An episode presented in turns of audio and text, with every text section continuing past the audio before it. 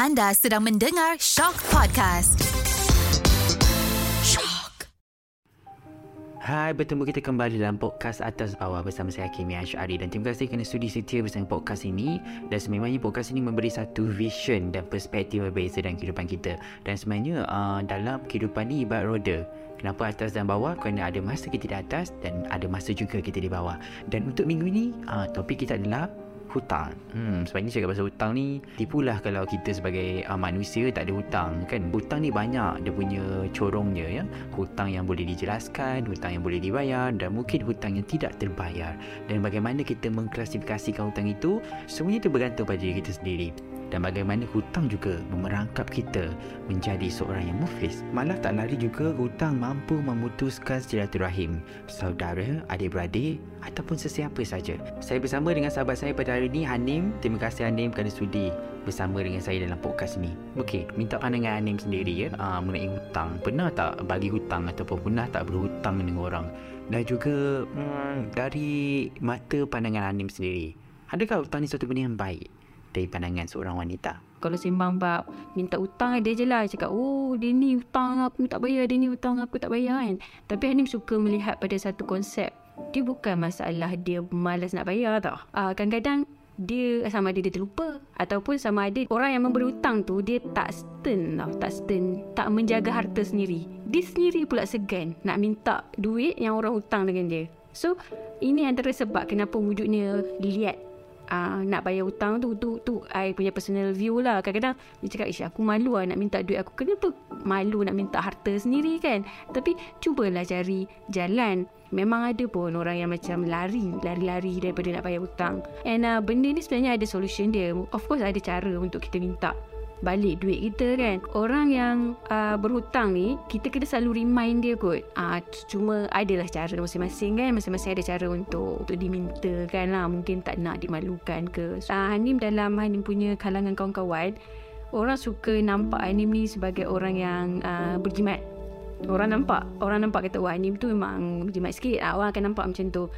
So Hanim rasa uh, satu sebabnya family Hanim sendiri ayah ni berlari memang orang jam duit. Hmm. ah hmm. kan? Bukan kedekut tau. Dia bukan kedekut. Dia macam if you need uh, ah, 20 ringgit this is what you need to do first. Ah dia macam tu. Hmm. maksudnya untuk saya dapat 20 ringgit tu bukannya macam bapa nak 20 ringgit? Tak. Dia mesti ada ada kena ada task dia lah. Ah, mungkin kena tolong ibu saya lipat baju ke untuk uh, untuk dapatkan uh, amount RM20 tu. So saya rasa nilai RM20 tu. And kebetulan pula alhamdulillah saya pula dijodohkan dengan seorang lelaki yang sangat berjaga-jaga dengan uh, penggunaan duit lah. Uh, contoh kalau dia beli barang ke apa, saya uh, dulu orang suka cakap uh, ada apa dekat suami awak kan sebab suami saya kenal suami saya tu waktu dia masih belajar. And decide nak kahwin baru dia setahun je kerja. Yalah orang lelaki baru setahun kerja kau dah nak kahwin dengan dia. Kenapa kan? Sebab saya suka macam mana dia mengawal duit dia tu. Again, dia bukan kedekut tau. Macam mana dia uh, divide duit-duit dia tu buat saya rasa macam okay. Orang macam ni dia tahu nak jaga harta dia. Sebab bagi saya, kita memang bertanggungjawab dengan kita punya pemilikan kita, harta kita semua kan. Kalau kita tak jaga benda tu, sebab itulah muncul orang yang susah bayar hutang, orang yang ambil kesempatan sebab kita tak menjaga harta kita sendiri. Saya sentiasa nampak karakter ayah saya tu lagi bagi good impact lah dalam kehidupan saya sampai pemilihan jodoh saya pun ada sedikit impact tu. Hmm. Ah. Okay, cakap pasal pemilihan jodoh ni kan.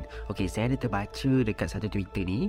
Dia mengatakan bahawa first time aku jumpa seorang wanita dia nak kahwin, tak tengok rupa. Dia nak tengok rekod si Chris dan si Tos bakal suami dia. Dia kata takut pula nanti dia yang kena selesaikan hutang bakal suami dia nanti. Ha, kan. Apa pandangan Hanim ya sebagai seorang wanita, sebagai seorang isteri, juga sebagai seorang kakak yang pernah lalui fasa punya suami ni. Ha, kita tahu hutang ni. Apa pandangan Hanim? Kepada yang apa yang dekat Twitter tadi tu kan yang cakap pasal sitos semua tu kan. Bagi saya itu hak perempuan-perempuan di luar sana untuk untuk tanya. And sangat bagus tau bila sebelum you decide untuk uh, bersatu hidup dengan uh, pasangan you tu you berhak untuk tahu apa masalah financial dia. Kadang-kadang orang cakap oh tahu masalah keluarga dah cukup tak? Sebenarnya apa yang dihutang nanti akan impact you juga as a wife as a partner dalam rumah tangga tu. Sebab apa? Sebab dia macam CEO lah of the family.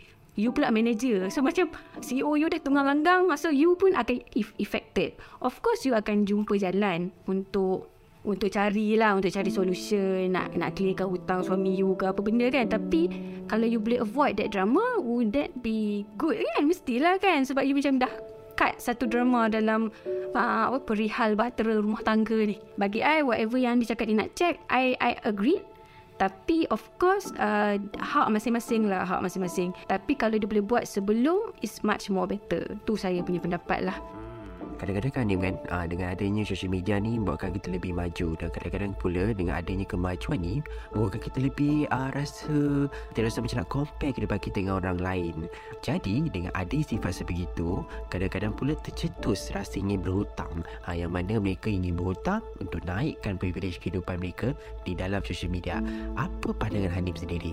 Dugaan untuk kita uh, tidak rasa ketinggalan apa FOMO fear of missing out tu sangat kuat sebab kita dekat fasa social media where dulu kita tak tahu pun dia beli apa dia ada apa or uh, apa dia pergi jalan mana. Dulu kita tak tahu pun. Tapi sekarang without even apa put an effort kita scroll scroll eh macam mana dia ni boleh pergi uh, jalan-jalan sini ah? Macam mana dia boleh beli rumah ni ah? So kita pergi macam eh dia dengan aku sebenarnya lebih kurang. Je gaji macam mana dia boleh? Ada tu ada ni. So uh, I, I think in that particular moment you pun akan rasa oh maybe dia pun yelah ada sekarang kan ada banyak installment rumah ada sama apa platform yang macam buat uh, pay later tu kan. You buy now pay later. So benda-benda macam tu sebenarnya jerat untuk orang yang tak disiplin macam saya cakap tadi, kita akan ada hutang, hutang rumah, hutang kereta. Kan? Tu untuk membantu kita mem, apa memperelokkan lifestyle kita, memudahkan lifestyle kita. Tapi isunya kat sini, lifestyle kita dah okey, tapi kita nak enhance, kita nak macam jadi jadi lebih baik. Tapi dekat sini question dia balik, lebih baik untuk siapa? Kalau kesilapan yang paling besar sekarang ni kita nak jadi lebih baik di mata orang. Ah ha, itulah salah. So saya sangat advise dekat adik-adik, tak kisahlah adik-adik ke kakak-kakak ke abang-abang dekat luar sana, uh, sebelum membeli sesuatu benda tu kan, fikir awak beli ni, awak nak ada benda ni untuk siapa sebenarnya? Siapa yang awak nak impress? Ha, kalau jawapan tu bukannya diri sendiri, maksudnya awak tengah buat satu kesilapan yang besar. Hmm, itu dia pandangan daripada Hanim mewakili perspektif seorang wanita. Tetapi berbeza juga pandangannya bagi seorang lelaki. Dan minggu ini saya membawa sahabat saya juga, Lutfi, uh, ingin berkongsikan pengalaman hutangnya. Dan terima kasih Lutfi kerana sudi bersama dengan saya dalam podcast ini. Dan ya, Lutfi mungkin nak kongsikan pengalaman pernah uh, melalui pernah berhutang ataupun mungkin ada cerita sahabat-sahabat yang pernah berhutang dengan Lutfi. Oh, saya pernah ke uh, ada orang apa berhutang dengan saya? Hmm. lepas tu nak dia punya persen nak bayar tu macam 80% confirm tak bayar. Oh you ya ha, biasa lelaki yang macam tu biasa tak pastilah lelaki ke apa sebab dia, dia, dia lain lah. Kalau macam hutang dengan kawan-kawan ni kadang-kadang macam kawan macam ah tak apalah kau ambil je lah macam. Yang tu satu lah. Lepas tu lagi satu tu macam Nah, oi, kau dah sedap lah hidup kan. Contoh macam kereta baru ke benda ke pergi vacation ke apa benda travel kan. macam wah sedap kau pergi travel kan. Hutang aku tak bayar. Things like that. So, kau, macam lelaki dia, dia, dia, dia, kena jadi macam kau kena bayar lah walaupun aku tak minta kan. Tapi itulah. Eh, macam cakap tadi lah 80% confirm tak bayar.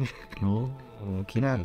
Ha itu dia perbezaan ya pandangan uh, daripada lelaki dan wanita uh, mengenai responden saya pada hari ini. Walaupun berbeza bagaimanapun hutang perlu dibayar, wajib dibayar dan bagaimana kita mencari jalan penyelesaian untuk membayar hutang itu kita sendiri untuk menilaikannya. Kita sendiri kena mencari jalan penyelesaiannya. Kerana hutang ini satu tanggungjawab, jika kita tidak mampu untuk melaksanakan tanggungjawab itu, janganlah berhutang. Dan kepada luar di sana, terima kasih kerana sudi mendengar podcast ini. Jangan rasa down, jangan rasa terhina ataupun jangan rasa hidup ini adalah pengakhiran segalanya. Kerana setiap flaws kehidupan itu, anda tidak berseorangan. Mereka juga mengalami pengalaman yang sama seperti anda. Sama ada yang lebih baik maupun yang lebih teruk yang mereka lalui. Kerana hidup ini hanya sementara, kadang-kadang kita di atas dan tiba masanya kita di bawah. Dan ada masanya kita di atas semula.